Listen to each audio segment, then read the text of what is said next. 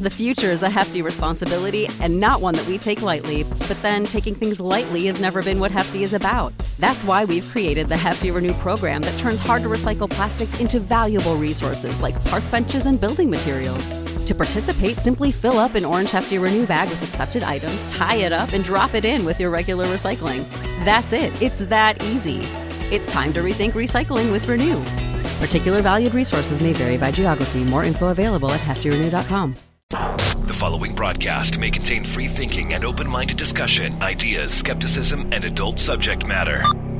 Topics will be discussed using adult language, sometimes gratuitously.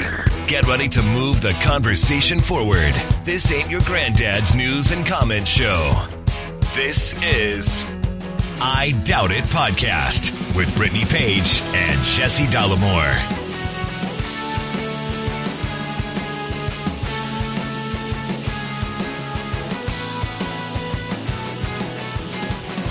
Welcome to the show, one and all. Thank you for joining us. Episode 744 of I Doubt It. I am your host, Jesse Dollemore, joined today by the lovely, the talented, and the scholarly Brittany Page.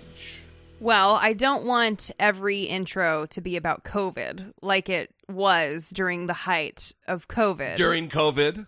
Yes. Well, we're still in COVID. Yes, but I think it's important to talk about how we had a COVID scare. Well, you had a COVID oh, scare. yeah. No shit. Yeah, you yeah, yeah. started feeling you started feeling sick. You had like a sore throat. I didn't start. I woke up with a super scratchy sore throat and a little bit of a cough. Just a little, little cough. Yeah. And so you you said to me, I think I need to be tested for COVID. Yeah, yeah, yeah. And I said, "Okay, let's let's go." We had heard that there were tests that you could buy, rapid tests at like CVS Over the counter. right. And so we proceeded to drive to five different CVS Yeah. pharmacies Talk about a saga. in the Orange County area. Each one we went to said, "Yeah, they're all sold out of these in Irvine," or "Yeah, they're all sold out of these in Costa Mesa." Yeah, yeah, yeah. Um, so we were we were spending hours doing this. I mean, it was like wasting time. We're both wearing masks in the car because then I started experiencing symptoms thinking that I had no, COVID. yeah. You psychosomatically, is that a word? Yeah. It mhm. was you did not start experiencing symptoms. No, I well, Your, my brain your thought I was. powerful brain was like, if he has COVID, we have COVID. That's exactly what happened. So I figured out that it was a a nightmare, by the way. Ye- It was a a dysfunctional situation trying to just get a goddamn COVID test. yeah, because even by, uh, by the way, spoiler alert: don't have COVID. We should just get that out of the yeah, way. Yeah, we don't have right we away. didn't have COVID. We were negative. We both got tested, but we went to CVS Rite Aid. I'm using them interchangeably. We went to a Rite Aid, and they actually offered COVID testing on site.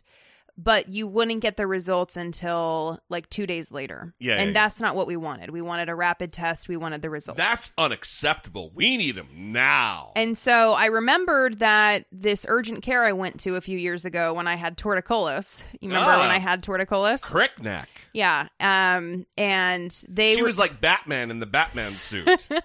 like you couldn't turn your head. Your all your head and shoulders had to move. no, my head was down toward my shoulder. Like I couldn't Oh, lift it up right. straight. Yeah, yeah. It looked like you were Ralph Wiggums from The Simpsons. You glued your you glued your ear to your shoulder. Yeah, it was Yeah, it yeah, was yeah. very painful. It, it's something Choo that choo choose me. it's something that babies get, but I got it a few years ago. It's fine. So, um, we went to this urgent care and got tested. Super easy process. It was actually my first COVID test ever. It was really exciting. super easy. I was ready to burn the building down. What do you mean super easy? yeah, well, it wasn't easy for you because you hadn't been there before, and so that turned into a whole process. But it was my first test. I was really excited. The guy asked me if I was having symptoms, and I said, uh, Because Why are you getting tested? I was I didn't know how to answer if I was having symptoms because it was probably psychosomatic. So I was like, I don't think so. And he's like, Why are you getting tested? And I said, paranoia, and he just kind of stared at me and Like didn't know what to say. A blank stare. yeah. Um, but I was just being honest. he gave the- me the same look when I said out of a, out of an abundance of caution. Yeah, well, he probably doesn't hear these responses. so, um, yeah, it was super easy. I was expecting it to be jammed into my brain. It wasn't. Um, he definitely got up there on one side, but on the other side, he didn't get up there very It's much. exact the same with me. Yeah. The right nostril, it was like he was trying to probe the brain. Wanted to see just how much gray matter was up there. Yeah. Well, so the the shitty thing about this was is that if you didn't have insurance getting the rapid test at the urgent care, your out of pocket cost was two hundred and twenty five dollars. Now that is Sickening and immoral. that is insanely cost prohibitive. The tests that we were trying to find that were over the counter, the rapid tests at like Rite Aid, I think they're far more reasonably priced. By the way, I think what they gave us is that same fucking test. Yeah. Yeah, yeah, yeah. Yeah. So and I think they're 30 or 40 bucks ac- over the counter because one, the one guy goes, "Yeah, we're sold out of all of those. We do have one left here that's like a 100 bucks." I'm like, uh, "We need two. Mm-hmm. Yeah. So that doesn't help us." right. And I don't even know if I'm willing to shell out a $100. Well, and he made a point to say it's really it's kind of this more expensive one that's kind of a ripoff. Like I think he shit on it when he was Yeah, talking yeah, about yeah. it. But yeah, so luckily we have insurance and the insurance covered it, which is is very good. But imagine, imagine being someone who's not in a in a in a who who is in a precarious financial position. yeah. What they're going to be forced to do is just go around and maybe have COVID. Right. maybe be mildly symptomatic because they don't have the money to find out whether they actually have it. It it should be free, just like the vaccine. Because, by the way, the vaccine is free. It Mhm. is free. Yeah. Apparently, not everybody knows that. I'm already fired up. Yeah. you really I need are. to calm it down. Well, who would have thought I'm that getting fucking torticollis just from being stressed out. who would have thought that we would be radicalized simply by trying to get tested for COVID? Hello, pores. 225 bucks, it's unacceptable. Unacceptable. So, that was our adventure with the COVID testing. You know what? I would like to have better adventures. Yes. Well, and your so your sickness by the way went away after a day. So who knows what the hell was But wrong I with was you? I was fucking. It didn't like once I found out I didn't have it. I, I was better. I was sick all fucking day. No, you were and you took some Dayquil, so Yeah. who knows? Maybe you're like uh Eric and one time you go out without a mask, the first time you go out without a mask and you uh get sick. I don't know. I just don't know anymore. Anyway, welcome to the show, everybody. Mhm. Thank you for joining us. We appreciate you. We do. I'm really trying to figure out where we're going next. That's what I'm stalling here. Well, we have listener communication. What are you talking about? Let's do that then. Why don't you just start reading an email then, Okay. and then I will um, gather my thoughts. It seems like you're kind of going through something right now. Are you okay? I think I have COVID. Okay. Hello, Jesse and Brittany. I am listening to episode 743 discussing the man in the hospital who rejects the vaccine because the because it is the agenda of the government. I agree with you both that the reporter should have pushed back in his questioning. One of my first thoughts when I heard this story was why didn't the reporter ask him about the cost of being hospitalized? The vaccine is free, but the hospital stay is likely going to cost this patient personally. I am also wondering if insurance companies will increase premiums to try to recoup the costs of American selfishness, present company excluded, and would like to hear your thoughts on that. Keep up the good work. Um, I wouldn't put it Oh, past. did I say that this was from Kelly? You did not. I'm sorry, it's from Kelly. Thank you, Kelly. I- wouldn't put it past insurance companies to fucking do anything that's shitty.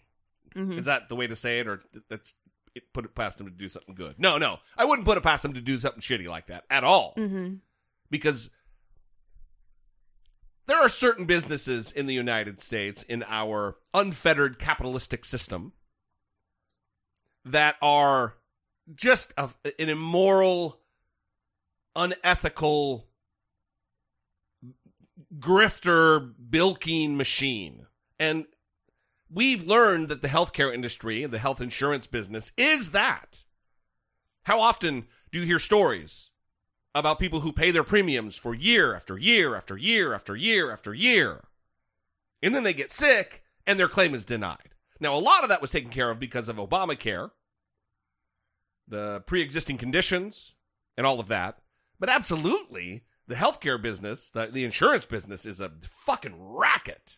Well, I think that that's a great question that the reporter should have asked. And I remember talking about the terrible job that that reporter did. Yeah, but listen, they're they're not the the guy's not weighing the cost to to to to in, to the the ratios of how much it costs. He's doing it to own the libs.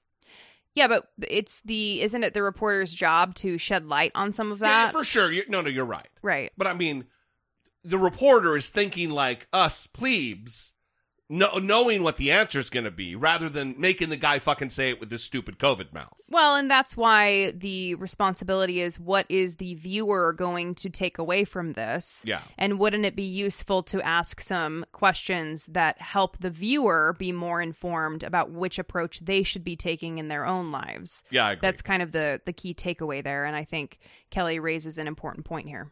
For sure. Um, more COVID communication. Kelly, thank you very much for the email. We appreciate it. Moving on, um, people upset. Hey, Jesse and Brittany. I'm calling today uh, in anger and outrage about um, a video that I point posted and shared with you all in the Facebook group. Um, basically, talking about um, anti-masking and how masks have been for over a year affecting the well-being and live, lives of children. Um, I lost family to this pandemic because of idiocy and anti-science and bad decisions. I have friends across the US that I've admittedly never met, but have been talking to on and off for n- uh, nearly a decade. All of them are at risk. You guys are at risk. I am just. uh, Why? Why the hell? Why the fuck are people so adamant that their decision is all that matters? I just I cannot fucking fathom that people are so arrogant and so deceived by the non-science of people like Tucker Carlson and OAN and all these channels that I've tried to watch those videos and as someone with an eye to and a, a desire to learn about others tried to give them a chance. It's just freaking disgusting. And on that note, the gentleman who shirt fronted uh, Tucker Carlson, I agree with both of your opinions about this situation. Um, one of you said, and I can't remember which, one of you said that it was, uh, and I believe it was Jesse, that there was nothing wrong with the way this man approached Tucker. And then I don't think we've talked about this yet. We have not. We're going to today. We are. Spoiler alert: uh, the caller is right Let's see what the predictions are though. about how I feel. about what we say. Brittany was like, no, but we need to be careful. We need to be careful. But when a man like Tucker cries about his freedoms and the freedoms of children, report the children, the parents of children you see masked to CPS and stay with them until they are arrested or they're dealt with, he deserves no quarter when his rhetoric is risking the lives of our fellow citizens. It is abysmal. And yes, I, I, I can understand, like, even Don Lemon saying what the man did went too far. But I agree with people like Ana Navarro who say they put this shit out there constantly, they can deal with those consequences. Thank you, and well, Brittany's the best part. Bye. Love the show. Brittany's the best part. Bye.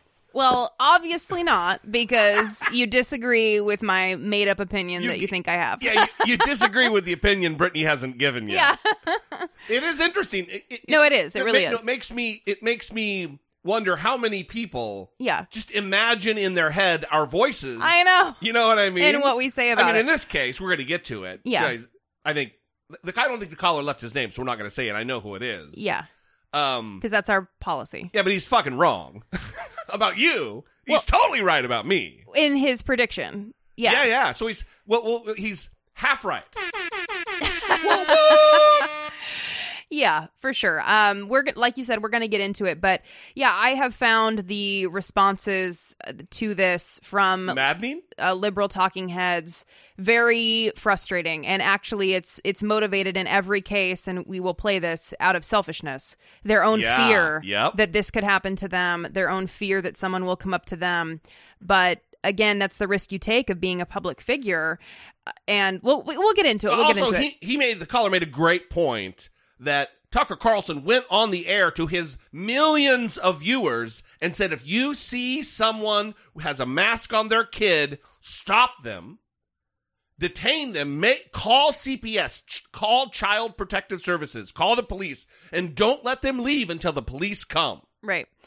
Well, and this same criticism was happening on Twitter for Jesse Watters because Jesse Watters came out and said that this kind of street harassment is wrong. Right? He's made his career doing that. Yeah, being a racist jerk off in Chinatown. Yeah, he w- that's what he would do is go and harass people on the street for Bill O'Reilly. That's how he originally got Yeah. a name for himself on Fox News. So it's it's funny to watch these conservatives now saying, "Oh, someone peacefully coming up to someone and telling you that you are a terrible person is unacceptable when they're all freedom Yeah, of yeah. speech, rah right, rah." Anyway, did gonna we say we were going to get to it? We're saving it for the show. Okay, all right. That's what we Brittany and I will will be in our our private lives Ooh. talking about politics or whatever and talking about something we're going to talk about on the show. Yeah. and the saying is save it for the show. Yes. Cuz we'll we'll we'll Inevitably start getting into it. we'll also expend our our I don't want to say blow our wad. You hate it when I use that turn of phrase. Well, it's kind of aggressive. but we will blow our wad. Come on. um, uh, on the topic. You love it. Anyway, Jesus. thank you very much, unnamed caller, unnamed foreign caller. we appreciate it. Uh, apparently, today is the, the voicemail day of the foreign caller Oh. because Wayne from the UK is calling in to hold me to task, take me to task about the last thing that we talked about with me being critical, not wanting to call vaccine hesitant people that anymore, that they are obstinate, they have made a choice to not be vaccinated. Obviously, save the people who have a legitimate medical situation where they cannot. They're not hesitant. They're just caught in a situation that's unfortunate. Anyway, we'll leave it to Wayne to tell me how wrong I am. Hello, Jesse. Hello, Brittany. It's Wayne from the BIM podcast over here in the UK. Um, I'd just like to comment on uh, a few things that was, was said in the previous show um, about people that have not taken the vaccine. And the thing that that um, really struck me was Jesse, your use of the word "scant" when it came to people that were vaccine hesitant. Um, can you can you provide some data on that for me, please? Because what you've just done is just providing an opinion, and we all like to um, stick it to people when they just provide their opinion and don't back it up with any numbers, um, because the vaccine hesitancy is all about things like people that can't take the time off work, people that are anxious about the the vaccine, just access. Uh, the the study that um that Brittany cited was was was bang on, because you can't just label these people that haven't had the vaccine as, as a monolith. There are people that can't take it through medical conditions. There are people that my my good lady couldn't have um, one particular vaccine because she's breastfeeding. So there, there is so much nuance when it comes to um, discussing this particular subject. So to to create this monolithic block and say, right, you're all this is it's it's it's bad. It's bad commentary. It's it's bad sort of. I mean, I, I don't know whether we're journalisms or commentators or whatever, but it's bad to to do that. So I think we need to all dial it back a bit. And when people say I'm not having the vaccine, actually listen to people. And when they tell you why they're not taking the vaccine, listen to them. Don't just brand them this one thing. Oh, you're not taking the vaccine. Oh, well, you're a wrong one. No, it's not about that. It's the, the, as I say, there is so much nuance when it comes to people that can't take the vaccine, and we, we, have got to be consistent when it comes to calling people out and, and talking about these things because otherwise we fall into the same traps that we lay for other people. And um, yeah, I don't want to. I don't want you guys. Well, say you guys. I mean you, Jesse, to fall into that trap because you're a lovely bloke, even though you're a big ginger sausage. Um, anyway, that's it from me. Wayne over here in the UK from the BIM podcast. Brittany is the best part. Bye bye. Love the show. Brittany's the best part. Bye. So I will say, Wayne, it's cuter when Sienna says that Yeah. Jesse is a ginger sausage. Y- yeah, you just think. You just th- throwing that out there. You think? You think? So, um, a- a lot of things here, Wayne. First of all, I, I don't know what show you listen to, uh, but a lot of what you say, I said, I didn't say. Um, also, a lot of what you said, Brittany already fucking said. So, um, you're Well- it's just it's broken record machine over here. Well, I rem- just repeating everything you said. I- but several times I said, yeah, they're not a monolith. And obviously, I'm not talking about people who have a, a legitimate medical condition, uh, some kind of immunocompromised situation, or whatever it may be, that they're not able to take the vaccine safely. Those not, they're not in. But I I boiled it down to if you're able medically to take the vaccine, and you've chosen for whatever reason not to, you've chosen, you've made a choice to not get vaccinated. So it's not vaccine hesitancy. It is a decision that you've made. And I don't think being poor is a good excuse to put other people's lives at risk. Other people's lives, people who cannot take the vaccine. You can't say, oh, sorry, I killed your grandma. I'm poor. That doesn't fly with me. So I, yes. So I I called you out for talking about your personal experience and all that. Um, so that I'm assuming that's kind Yeah, of some of the overlap yeah. that you saw, but. I, I want to say also that the thing that I referenced was not a study. It was, It was, a al- it was also her personal experience, her anecdotal experience. It was a pediatrician and a public health advocate that did an interview with Ed Yong in the Atlantic. And yes, she has experience because she's on the ground working with people, trying to convince people to get vaccinated. But again, she wasn't a researcher. She hadn't collected data. And so when Wayne called in and said, Jesse, where's your data? It's just interesting that Wayne didn't take the time before he made the call to criticize you for not having data to like gather data Yeah. and present that to you Ah, to kind of even- challenge you. I didn't even think of that. Um, Where's your numbers, Wayne? But my my first thing I want to get into here is that Wayne made a comment about his his partner not being able to get one of the vaccines because of pregnancy, and I. I, I, of course, people's individual situation, it should be considered on an individual basis. You want to weigh the benefits and the risks of a vaccination and pregnancy with your doctor. There may be specific individual cases where it's not appropriate. But I went to various UK public health websites and they speak about COVID 19 vaccines generally. They do not specify which ones and say that they are recommended for all pregnant women, that all pregnant women should be offered the COVID 19 vaccines with the rest of the population in line with the age group rollout. So, for anyone that heard Wayne say that, I just, I don't want any Absolutely pregnant women not, to yeah. hear that and think, oh, which which vaccine can I not have or create some sort of fear or doubt. right. I don't want that to happen. So Let me also read from the CDC for, for Americans out there who might be um, alarmed by what they heard from Wayne. Uh, pregnant and recently pregnant people are more likely to get severely ill with COVID 19 compared to non pregnant people. If you are pregnant, you can receive a COVID 19 vaccine. Getting a COVID 19 vaccine during pregnancy can protect you from severe illness from COVID 19. If you have questions about getting vaccinated, a conversation with your healthcare provider might help, but it is not required for vaccination. You're reading it like you are a robot? Is there No, a I'm reading it like it's well, one. I don't listen.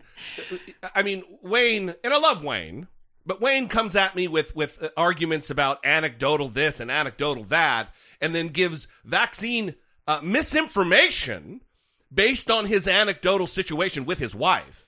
Discouraging, I believe it would end up being, or could, very well could, discouraging people who are pregnant or breastfeeding from getting the vaccine. This is the fucking shit we're dealing with right now, and it's not helpful.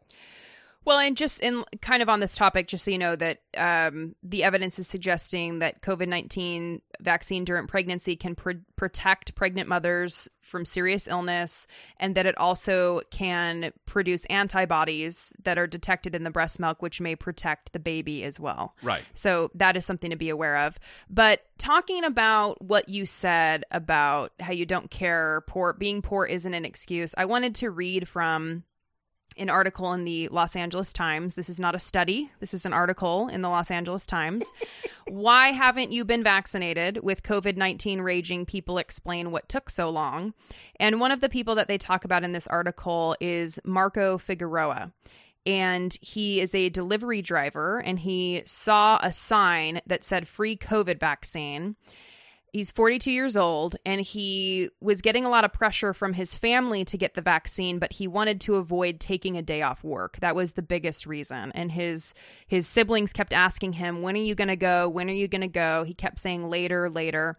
But then once he saw this poster that was um, on a utility pole, he decided to pull over, give up his lunch hour, get vaccinated. And I want to read from the article now. Quote, his coworker parked their work truck in a loading zone on 12th Street and waited as Figueroa headed into the blue tents where two registered nurses were giving vaccines. As Figueroa waited the 10 minutes for workers to prep the Pfizer vaccine, he gripped the sides of the black folding chair where he sat. Not because he was scared, he said, but because he was worried about falling behind on the deliveries that he had left. So, this is one of those stories where I hear you in your frustration, Jesse, that you feel as though there's no excuse for people continuing to put this off, continuing to put people at risk, continuing to have the vaccination mutate and various uh, variants coming out of this, further creating a situation where the pandemic is prolonged. But I also think it's an important part of the conversation Sure it is. about what's wrong with our society that people can't even go and get a free vaccine. That because they're worried about how much time it's going to take and they're worried about losing their job if they fall behind on these Right. deliveries. Absolutely. We live it. It's an immoral system for sure. And I, I want to talk about some of the data. I, I found some. I got some, Wayne, uh, from the public public from the Public Religion Research Institute. Ah, friend of the show, Robert P. Jones. Robert P. Jones. And they go through the different barriers to getting vaccinated and one of them is time. So according to prri among americans who are not vaccinated 1 in 10 11% say a critical reason preventing them from getting a covid-19 vaccine almost combined 19 and vaccine. Reading is hard guys. Is not having time to go get vaccinated or deal with the possible side effects. An additional 24% say that is one of the reasons but not a critical one. Okay? Health is another reason. 1 in 10 americans who are not vaccinated 10% say a critical reason preventing them from getting a covid-19 vaccine is existing health condition. And an additional 14% say that is one of the reasons but not a critical one Another issue is childcare. 4% of Americans who are not vaccinated say a critical reason preventing them from getting a vaccine is a lack of childcare for young children at home. And an additional 10% say that that is one of the reasons, but not a critical one. Transportation, another issue. 3% of Americans who are not vaccinated say it's a critical issue, 3%. while an additional 7% say that is one of the reasons, but not a critical one. So these are It is, it is, by the way, scant. These numbers, Wayne, for your edification, sir, scant. These are scant percentages of people who cannot because of their their their their monetary situation or their health or their or their daycare situation or whatever else.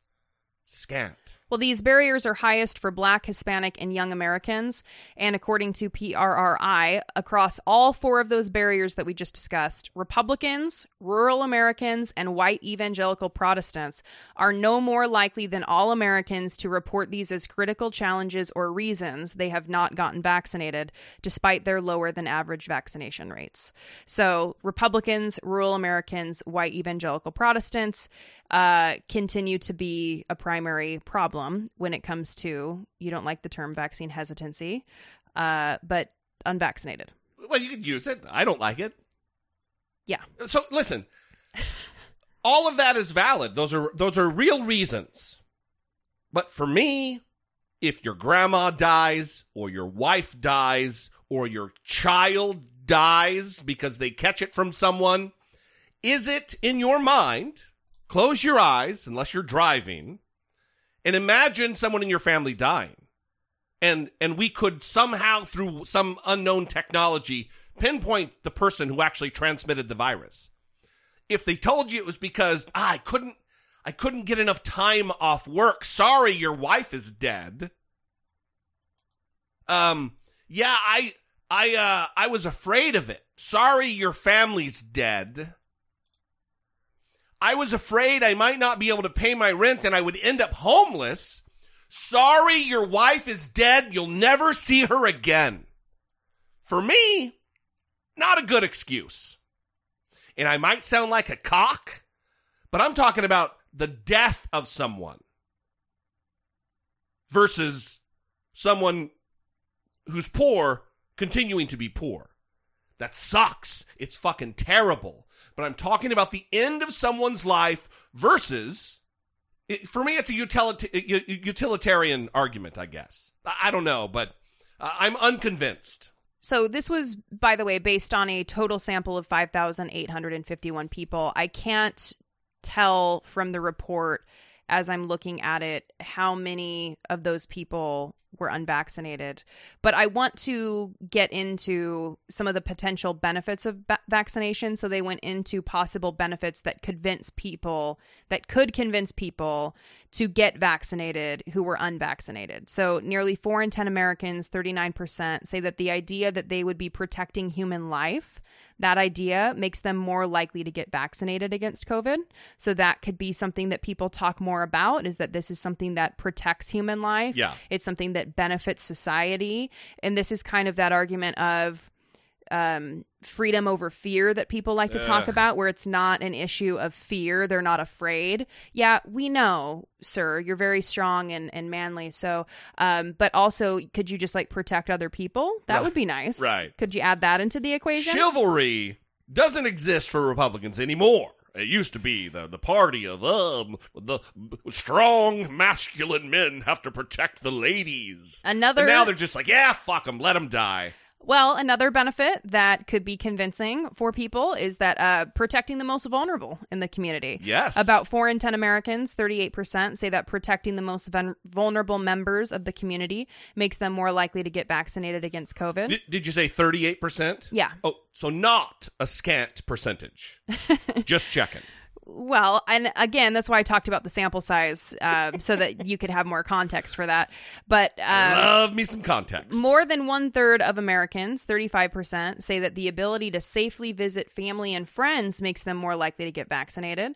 And one in four Americans, about 27%, say that no longer needing to wear a face mask makes them more likely to get vaccinated. well, you COVID. can you can stow that reason because that's not even that's not even a real reason anymore.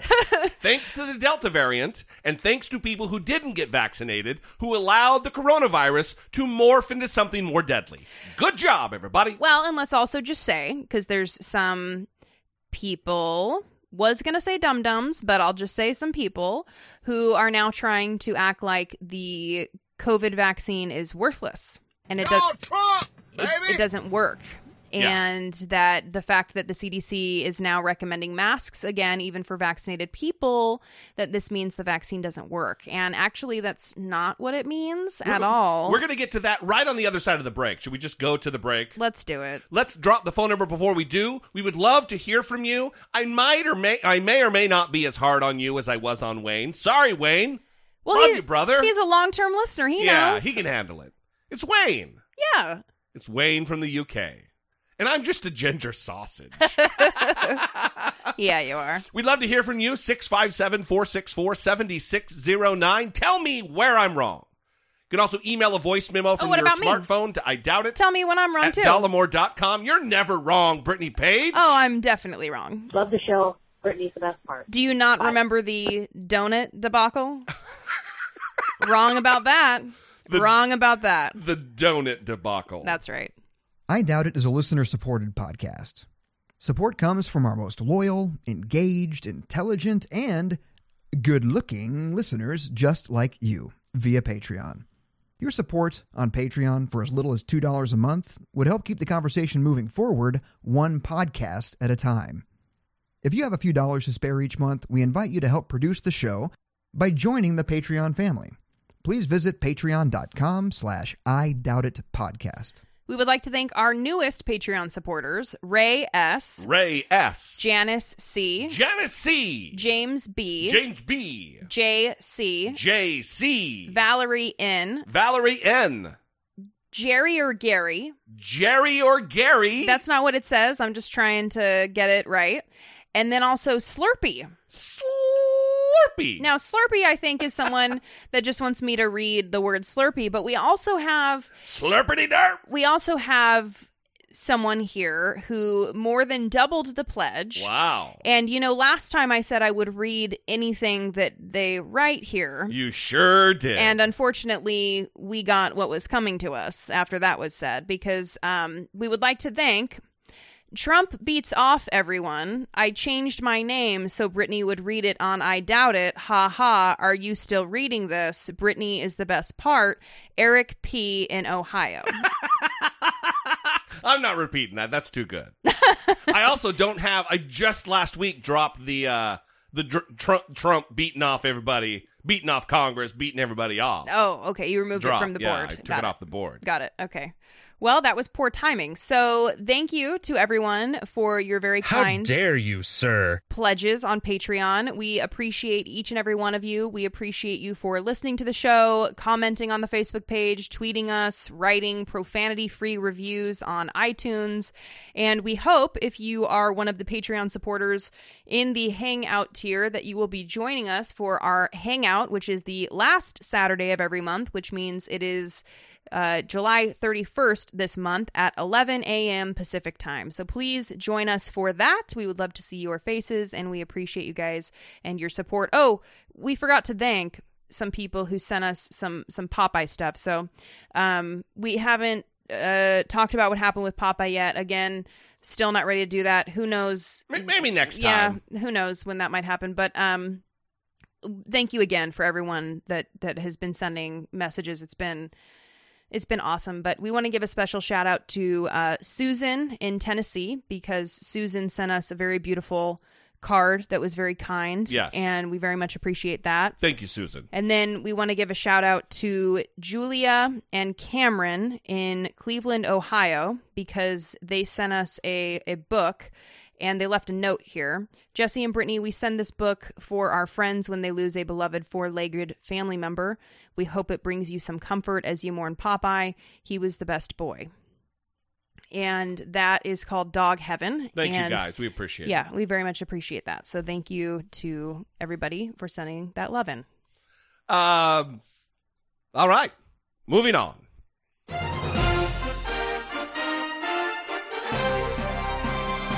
Democracy. Facing down pessimistic politics with realistic optimism. So let's get to that very issue about anti-science.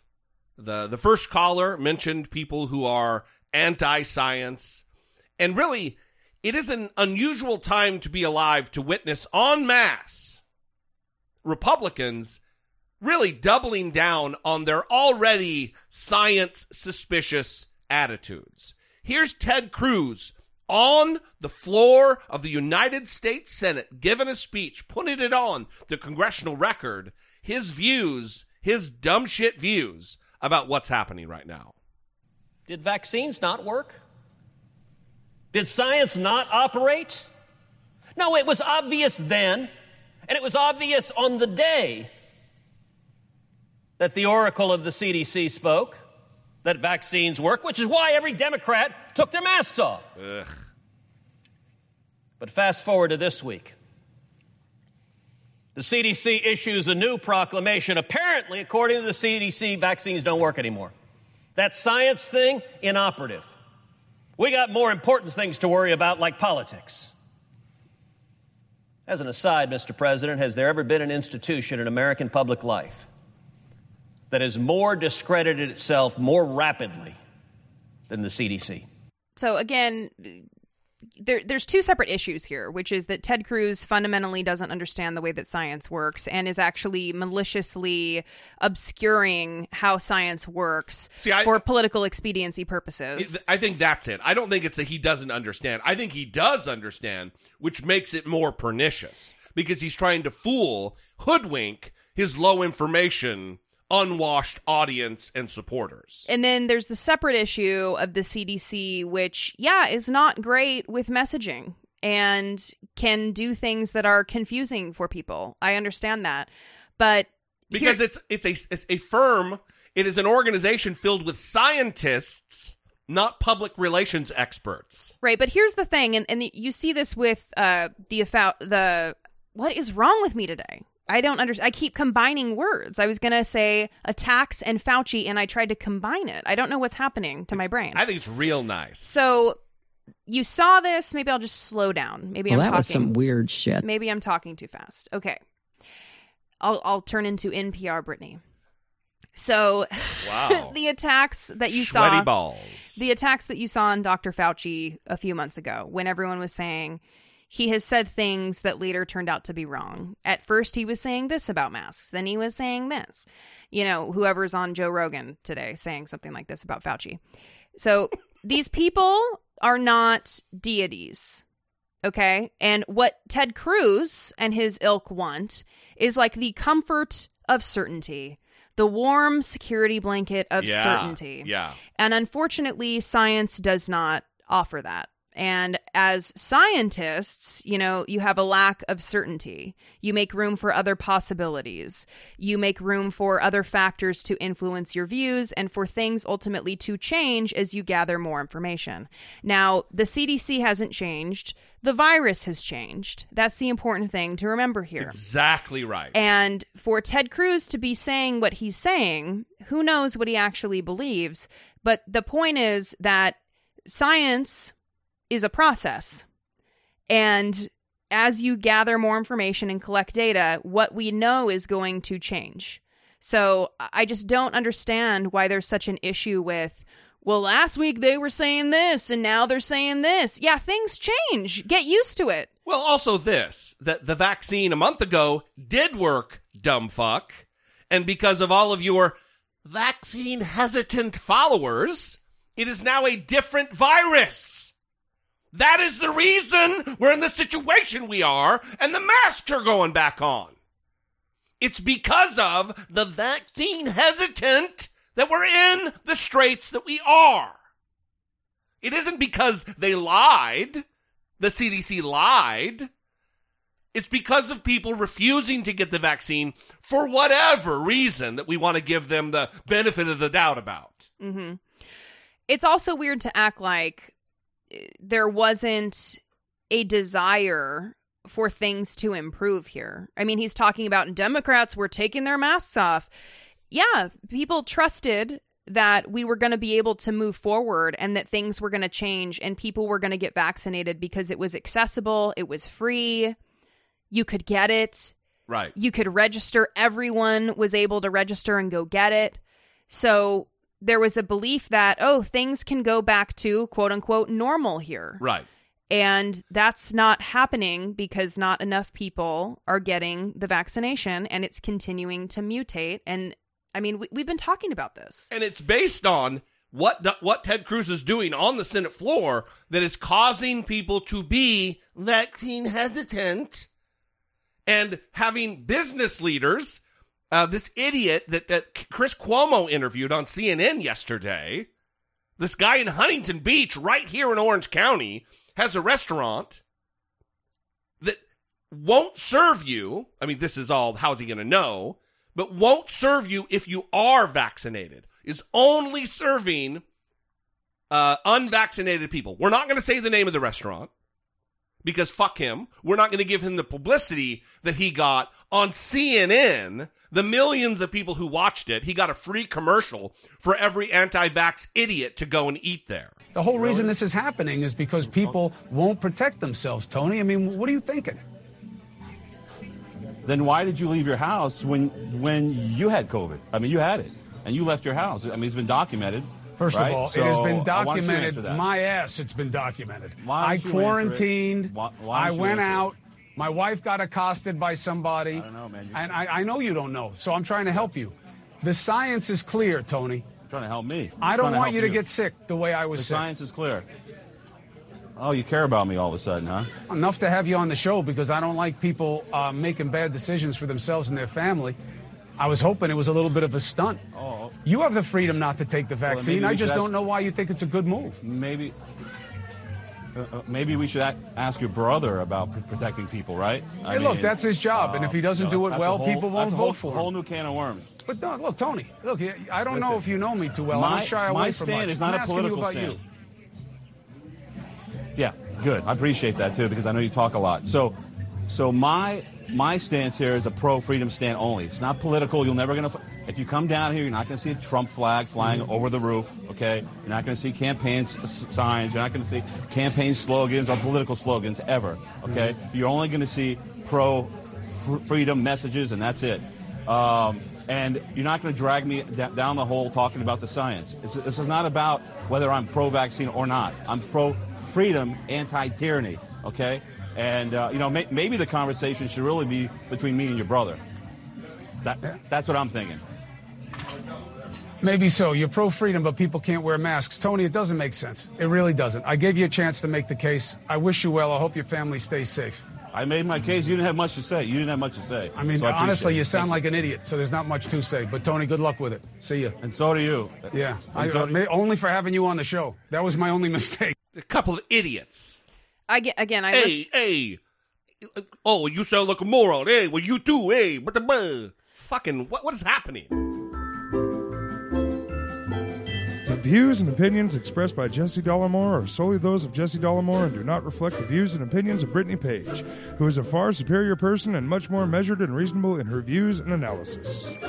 Just in case. I, I- maybe I jumped the gun on that, but anyway, it's well, out there. You're getting pretty excited. So, um, it, I listened to that and wondered what what is the point of this? What is the point of this? Yeah. And the reason that we're playing it is because we want to talk about the fact that this restaurant owner, despite, according to the Orange County Register, his vehement anti state and federal government social media postings over the past year, Oh, yeah, he's very anti tyranny, which means tyranny from the government. He doesn't want government to be involved in this. Right. He accepted $57,738 in PPP funds. Of course he did. now, again, this is in defiance continuously of the COVID 19 recommendations from the state and federal government. So, you were supposed to, if you were going to accept money from the Paycheck Protection Program, follow the COVID 19 recommendations Yeah. of the state and federal government. So the Orange County Register reached out to him for comment and he wrote in part PPP question mark it's our money not theirs don't let them tax you and then use your money to build a war chest so they can fund programs to advance and enforce tyrannical mandates and restrictions against you Oh, yeah. W- Clearly, you heard him speak extemporaneously, and then you hear the writing. Either he really spent some time and dug out the thesaurus to write that, or he had somebody else write it for him. But it just it doesn't jive. It's all of these. They're anti-welfare until, until they take the welfare. He's just another liar and grifter and charlatan. Well, and despite receiving multiple citations from the state for violations, he's still open, Right. operating, Yeah. no problem, getting $60,000 in PPP funds, Some going that- on CNN. Some of that might be because uh, Gavin Newsom is running scared about the recall and not dropping down the hammer on people like this who who is operating a super spreader event every single night that he's open. hmm Ugh. Yeah. So we're not naming the restaurant, but uh, Orange County in the national news. Yeah. Very exciting. And always for the wrong fucking reason. always for the wrong reason. It's like Florida. We we are we are Huntington Beach is absolutely the Florida of California, without a doubt. Yeah, I hear that.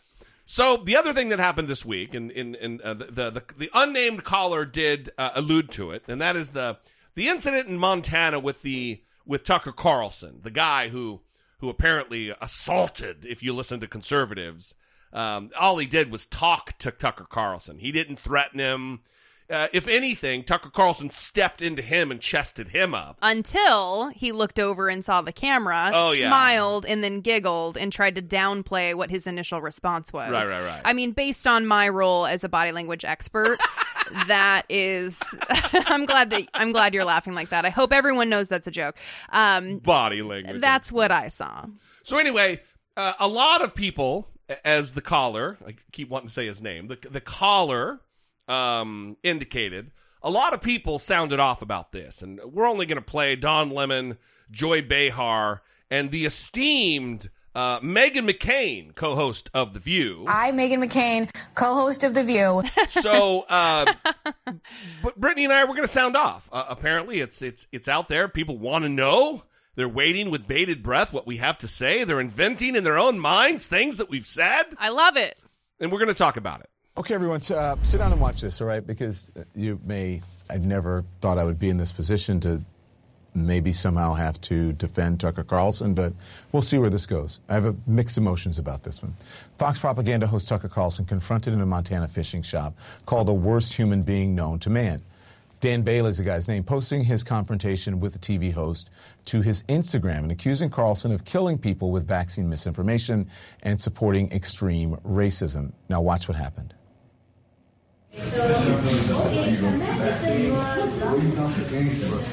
My, my, don't I even get my, my, I don't care, man. Okay, just dude, you are the worst human being known to mankind. I want you to have done to this to the United States, to everything else in this world. I don't care that your daughter's here. What you've done to people's families, what you have done to everybody else in this society. Son, don't f- call me son. One. Okay, so Fox Fox News reacting in a statement saying ambushing Tucker Carlson while he is in a store with his family is totally inexcusable. No public figure should be accosted regardless of their political persuasion or beliefs simply due to the intolerance of another point of view. Well, the store where it happened is called Dan Bailey's Outdoor Company. It issued a, a public statement saying even though that they have the same name, they share no affiliation with uh, Dan Bailey. A lot of Dan It was just um, a coincidence. It's the same name, uh, and that they treat every customer equally and respectfully. Let's discuss now. CNN political commentators Ana Navarro and Scott Jennings both here. Good evening to both of you. Thank you so much. Let me say, let me tell you this. I don't like it. I don't like it when people are when people do that because I would not want it to happen to me. But I have mixed emotions because Tucker has done this to people before. Tucker said some really nasty and silly things about me, and the next day there were paparazzi in front of my house hiding, taking pictures. So I don't want it to happen to anyone. I don't want it to happen to Tucker. But but when you do things like that, I don't know.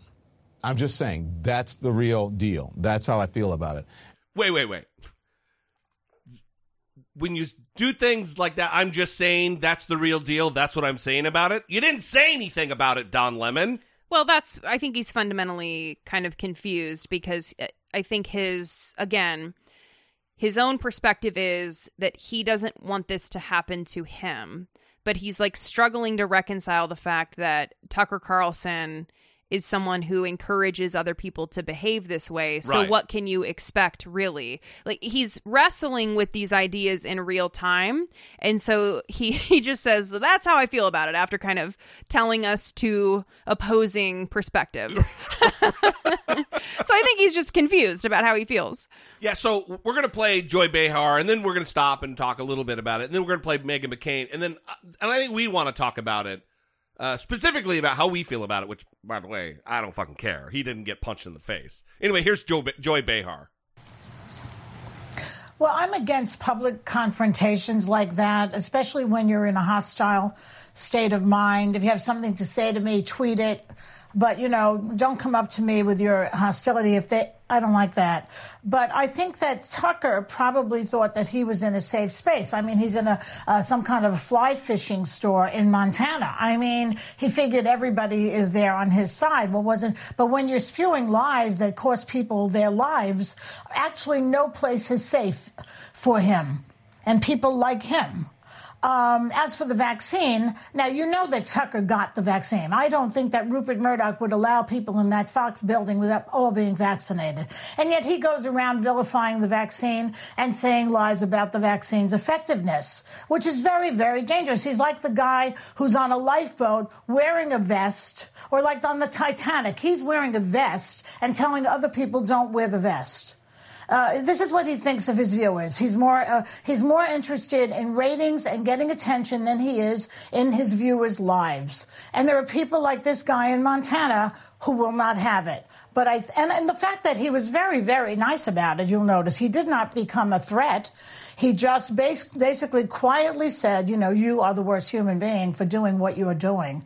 So you can't really fault him on that on that end. So again, confused because if you'll notice, Joy Behar starts by saying that this is not good, especially if someone is in a hostile state of mind, was Right. the quote that she used. And then she goes on to talk about how this guy was very nice about it. It didn't he didn't get angry. It wasn't or- heated. Right. So wh- what do you what's happening right now? I, I think people start out with I'm a public figure. I wouldn't want this to happen to me. I wouldn't want this to happen to me. This could happen to me. It would be very scary, but insert a lot of reasons about why Tucker Carlson is actually actively doing damage to our society. And then they kind of come to the conclusion that, like, maybe it wasn't so bad. Like, you can hear them kind of talking themselves Yeah. through it, you know? It's exactly that. It is. This should not happen, but look, Tucker brought it on himself, and these are all the reasons it should happen.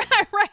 mean, That's come kind on. of what we're hearing. Except for I, Meghan McCain, co-host of The View. Uh, I, Meghan McCain, co-host of The View, had a completely, uh, well, similar opinion, but she was actually very staunch about it. Um, I think the problem with any kind of rationale of this being okay is there's this Winston Churchill quote that says, just because the crocodile's eating them doesn't mean it's not going to eat you next. As incendiary as many people find Tucker Carlson, they find the women on this show equally incendiary for different reasons. So if it's okay and should be expected, maybe there's an expectation that wherever we go, it's okay for people to come up to us and scream things and say things. Scream. And maybe you guys thought that man was being polite. I thought he was being a total jackass and incredibly rude. And we're living in a time when people like Steve Scalise are being shot and wounded to the point that you don't know if they're they're he's literally going to survive and now he has to walk with a cane because there are people that just aren't in control of themselves and aren't in control of their mental of their mental health and they want to take out their aggression on public figures. It's incredibly dangerous. I thought it was incredibly dangerous when Maxine Waters said we should go up to public figures and get up in their faces. I, I think is a very, very slippery slope. I know how much people don't like Tucker Carlson. People equally don't like uh, Meghan McCain and Joy Behar and Sunny Hostin and Whoopi and Sarah. These are when you're putting your opinion out there, you're making yourself a target. I now feel in my life, uh, Ben and I have to talk about what restaurants we feel safe going to. I think about what kind of places I'm comfortable taking liberty to. I have to think about what kind of neighborhood I'm living in. Tucker Carlson's wife once barricaded herself in her home in their pantry and called the police because so many protesters were outside their home here in Washington D.C. to try and accost them. These are not. This isn't normal, and I think any rationalization that this is normal or should be accepted in the United States of America is not only indecent, but it's beyond the pale of what should be any any expectation of any kind of, of decorum in a in a society like the United States of America. And anyone that tries to rationalize it is gross, and that man should apologize to Tucker Carlson. Meghan McCain is I, Meghan McCain, co-host of The View. also someone who would laugh in the face of a liberal who said that words are violence. Absolutely. And yet here she is saying that saying things, right, to Yeah. someone in public, and then she starts talking about Well, people she- getting shot. She also s- categorized what took place with Cut- Tucker Carlson as that guy, that jackass, as she likes to say, screaming at Tucker Carlson. She said, screaming. Right. So, but and then she he says didn't even raise his voice. she said scream or saying things, and then all of a sudden she's talking about Steve Scalise being shot. I mean, what an escalation! Also, the the he he so wasn't screaming that you could you probably out there when you were listening to it if you hadn't heard it before didn't even know what the fuck was going on Right. because he wasn't even talking at like room level Right. he was like almost whispering to Tucker Carlson Right. Talk about misrepresenting Totally. And again, this is someone who talks about freedom of speech right being uh, of the most importance in this country. And then she's also talking about concerns about like people being able to commit acts of violence and shoot Steve Scalise. Yeah, and what are your positions on gun rights, Meghan? right I mean, come on. What what's happening right now? It's It's, just just, all across the board, just so much confusion. I don't even understand what her position is on anything just by listening to that clip. so so listen here's you want to go first you go first Okay, about my thoughts on this? yeah what do you think Yeah, so I I think that the guy was very respectful and you're not going to be protected from this kind of thing in public. You are Tucker Carlson. You're actively promoting white supremacists, white supremacy, racism. You're actively doing damage to Yeah. society. People find that controversial, sir. and people have something to say about it. And people are going to say something about it. And I would hope that they do. I would hope that when Tucker Carlson goes out in public, he has the thought, like Meghan was saying, can I go to this restaurant? I don't think that that's unfair of Tucker Carlson to feel that way when he is using his platform with the number one rated show on Fox News to advance racist ideas and indoctrinate people into believing terrible things that ultimately harm our society. So he wasn't hurt. He wasn't physically assaulted. he wasn't threatened even He wasn't threatened. He went into a public space and he was told by someone that he is terrible and that he's damaging society. Yeah. And I do not see that as a problem.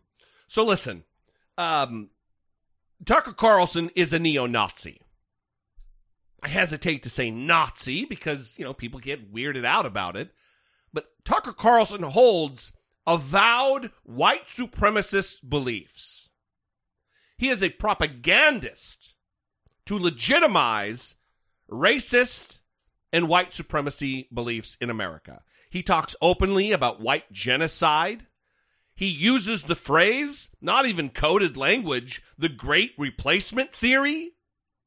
He has Charles Murray on his program. Who just tweeted something today that is We'll talk about it next time. insane. Bananas. I mean, to be expected from racist Charles Murray. So, if the worst that he's going to get is you're the worst person in the in, in America or whatever, Dan Bailey, one of how many Dan Bailey is in the Dan Bailey tackle shop. A lot of Dan Bailey. he's not even the owner. He's just another random Dan Bailey. We know a Dan Bailey. There's so many, many Dan fucking Baileys. Dan Baileys? Change my name to Dan Bailey. but if that's all he gets, he's lucky. Because listen, I'll even say it. If you disagree with me and you see me on the street and you come up and tell me I'm a fuckface or a jackass or whatever the fuck, that's fine. I could handle that. That's all that happened. It wasn't an accosting. It wasn't an ambush, like Fox News put it. It is amazing these conservatives who use words that are militaristic, like ambush. When it was just a dude walking up to him in a in a tackle shop saying, "Man, you're the fucking worst, bro." That's all it was. That's all it was. Also, you can tell that Tucker Carlson himself didn't feel threatened by how he responded. He chested the big dude up. He, He felt did. very safe. Yeah, he did. Yeah. Until, again, he saw the phone and Yeah, knew he, started, was being recorded. He started giving the guy shit. Don't talk to me, son. Yeah. Call the guy son. Yeah. He's lucky. He's lucky it didn't escalate. But the guy was respectful. Right. The ambusher. Mhm. was respectful. Right. So that's where we fall on the idea. Yeah. So you know, caller, now you can talk about it. Exactly. Anyway, we would love to know what you think about this. We could drag this out for another episode. 657 464 7609. Of course, you can email a voice memo from your smartphone to I doubt it at dollemore.com. I know we talk about it all the time that you should. Did you hear? Was that mouth noise? Was that audible in your earphones? I don't think it will be audible, but I heard it. Okay. Um, I, I- know we talk about it all the time, but really, you should put the numbers in your phone. Like, Yes. like we're a, we're a friend, like we're a distant friend that you want to text once in a while. Yeah, Put that number in your phone. That number is also good for text messages, by the way. it is. Yeah. You can text that. You can you can email there. You can uh, voicemail there. Mhm. Call and interact with the show. We want to make this as as audience participative. That's probably not even a word. What is happening? It's hot in here. and I'm wearing a hoodie. So. Okay. Anyway, we love you guys. We appreciate you. Thank you. Uh, moving on.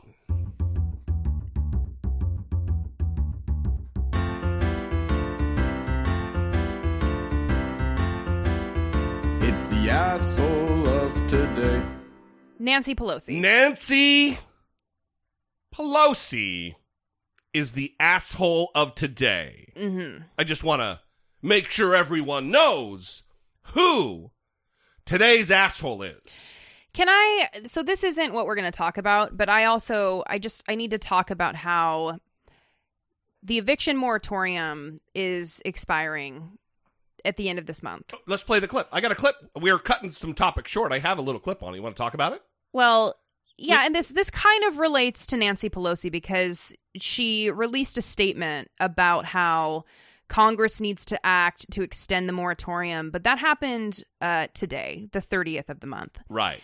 And again, um, I, I work as a therapist, and I have been working in the realm of people who are impacted by the pandemic in terms of eviction. Yeah. And the eviction moratorium has been extended several times now. And every time it happens in the last hours before the month ends. I mean, it's like two days, one day, like right before. And so Right. you have families that are like packing up their homes, prepared to be kicked out. And then they learn, oh, thank God, it's been extended. Well, then also it it, it causes a glut in lawyers' offices to file these, and it just a it's just it's not respectful. Here's what it is: Hello, pores. it's they don't give a fuck.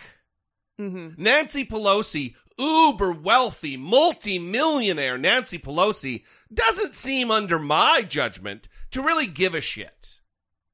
And we're going to juxtapose two things here. I'm going to play the clip. We're going to play the clip because it plays into what we're talking about here. Because on one hand, on we're going to talk about student loan debt forgiveness cancellation. And what she had to say about that this And she's week. like, well, the president doesn't have that authority. Only I, Nancy Pelosi, the Speaker of the House, we have authority to cancel student loan debt.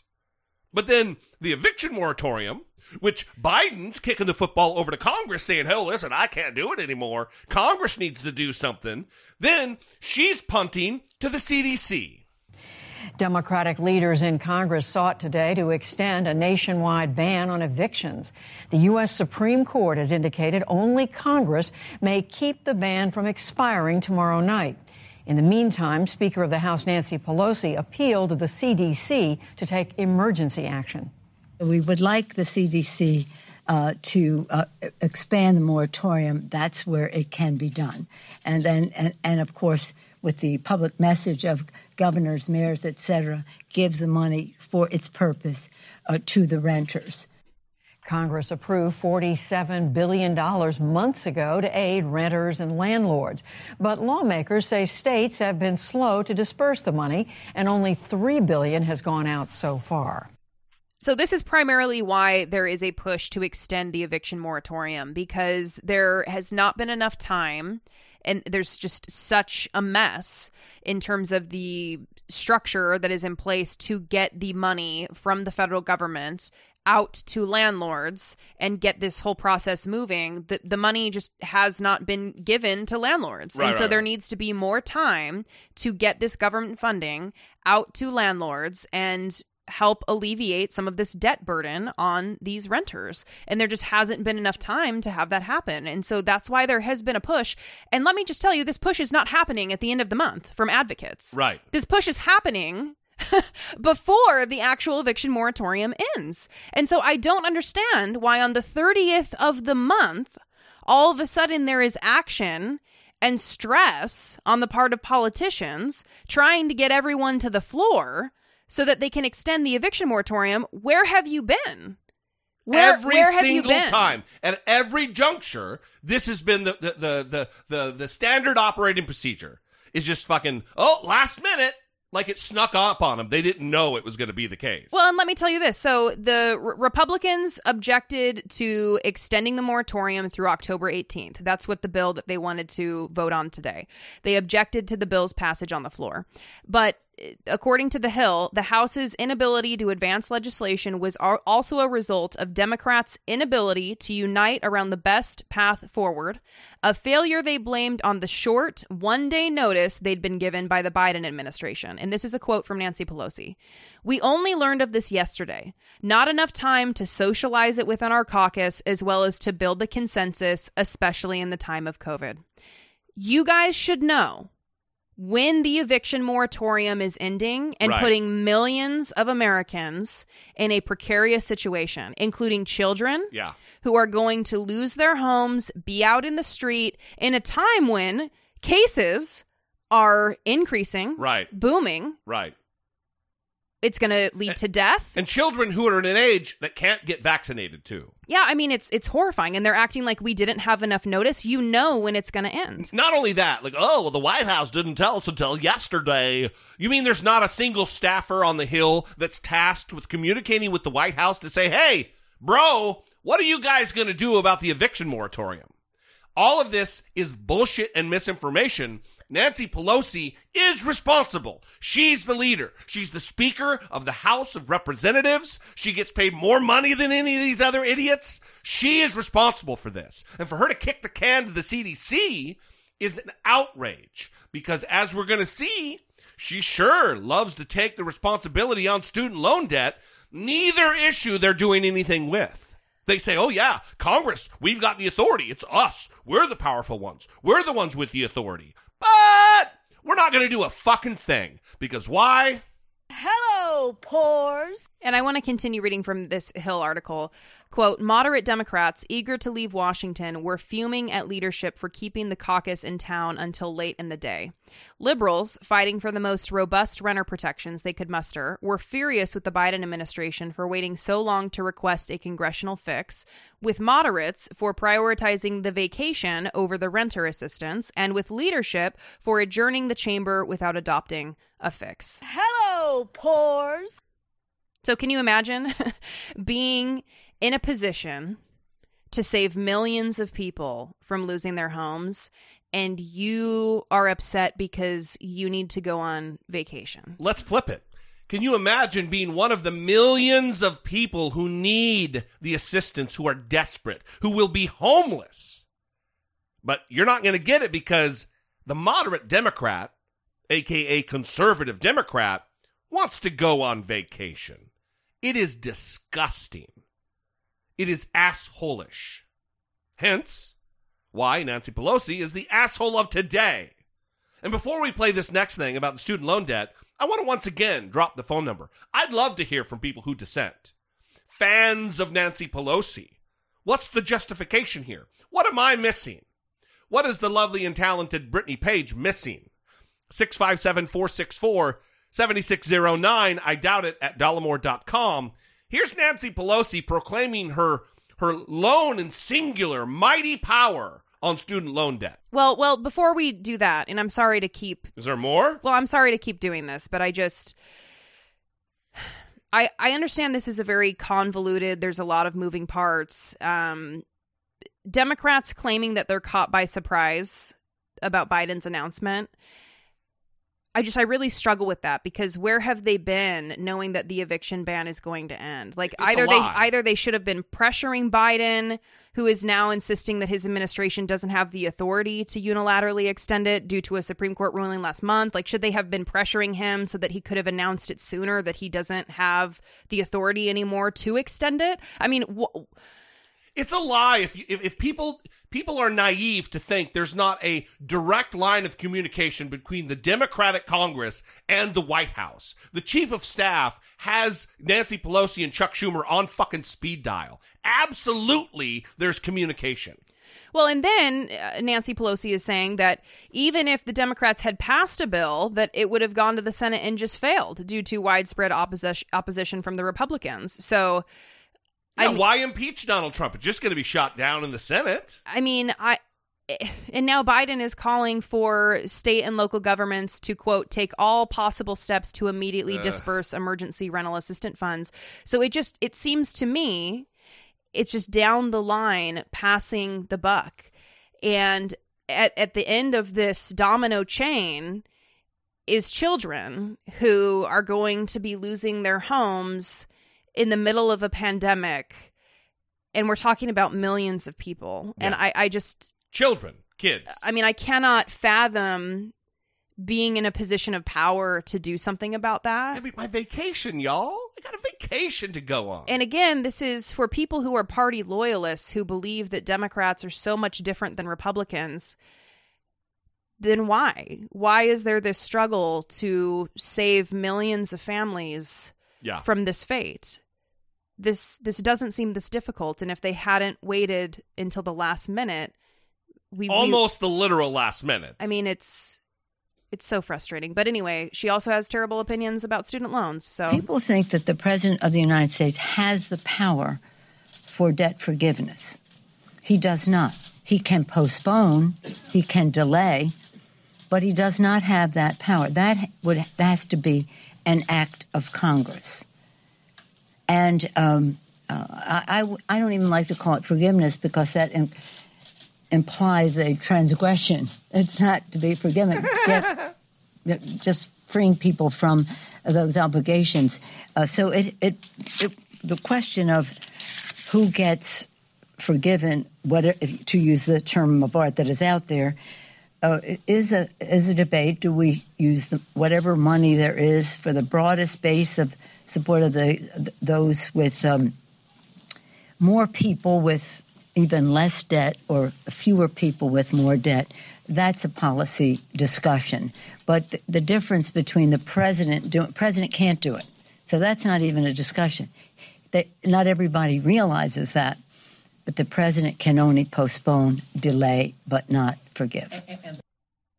So that is Nancy Pelosi proclaiming her mighty righteous power as Speaker of the House of the Congress. It's a little odd that she's not kicking that can to somebody else. And here's what I fear is happening on this student debt thing is that Chuck Schumer and and Elizabeth Warren are screaming from the rooftops to have this done. they want to cancel as much as fifty thousand in federal student debt. That's right. And and uh, uh, Ayanna Pressley actually she had this to say that the president has already used the authority to cancel the debt of students defrauded by for-profit colleges. Right. So the president does have does have the authority to do this. It's not just a a a postponement of interest or a postponement of payments. Joe Biden is willing to do 10,000, he said. 10,000 is better than zero, not quite as good as 50,000. But if we have an immoral system, uh, a, a, this bizarre system where poor people and people who don't have means have to take out loans to get higher education, while rich people, it's no sweat off their ass because they got money. What the fuck? Well, and uh, so Chuck Schumer is like wearing face masks that say hashtag cancel student debt. And when asked about like how persuading the Biden administration is going, he says that the White House concerns about legality of forgiving Yeah. student loans has largely gone away, saying, quote, we don't hear much of that anymore. So like that's what Chuck Schumer is saying. But then if you ask Nancy Pelosi, she's flat out like, the president can't do it. That's not even a discussion. Right. Well, it sounds like it is a discussion that's happening. she wa- actually, she wants the power as she mumbles and stumbles around. Um, there's a second. There's a second clip. Actually, if you hated that first clip, just wait till this second one. that would be an attitude that people would have. But even take it on top of that, suppose your family was not, your child just decided they want to, at this time, not want to go to college, but you're paying taxes to forgive somebody else's. Uh, uh, obligations you, you may not be happy about that but you know what we want all of our kids The same argument could be said of welfare. yeah, it could be said of anything. I work hard for my money. Why am I going to pay for somebody to not work? That's that's what she's saying right now. That's the argument. She's taking a page right out of the Republican playbook and using their arguments. yeah, that it's not fair. Ugh, what do you mean? I paid for my student loans. No one should have. Wait, I I got polio. What do you mean there's a polio vaccine now? No one should get that polio vaccine. I didn't have Medicaid when I grew up. I didn't have Medicare when I grew up. Why should they offer that now?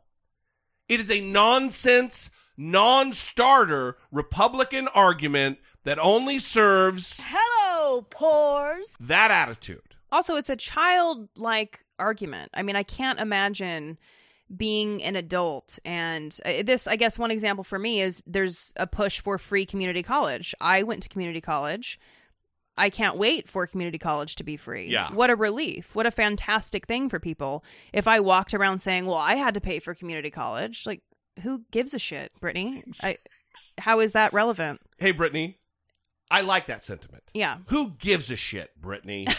Let's let Nancy Pelosi continue. to reach their fulfillment.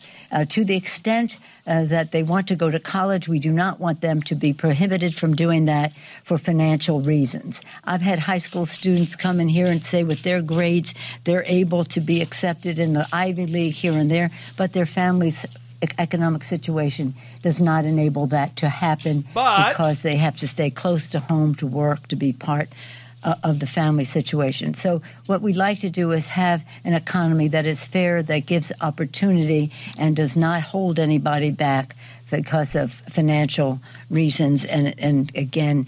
How some people may view uh, uh, the uh, relieving people of this obligation uh, has to be viewed in a fair way, where we have something uh, that gives opportunity. That's the big word, What? Yeah. opportunity Well- to all of America's families. Yeah. Yeah. Well, people want to live in a fantasy land, apparently. And uh, she's like, we need to have a fair economy. Yeah. We, well, we don't have that. Again, isn't that your job? Yeah, you're the Speaker of the House of Representatives. You're not just some random citizen, Nancy Pelosi. Again.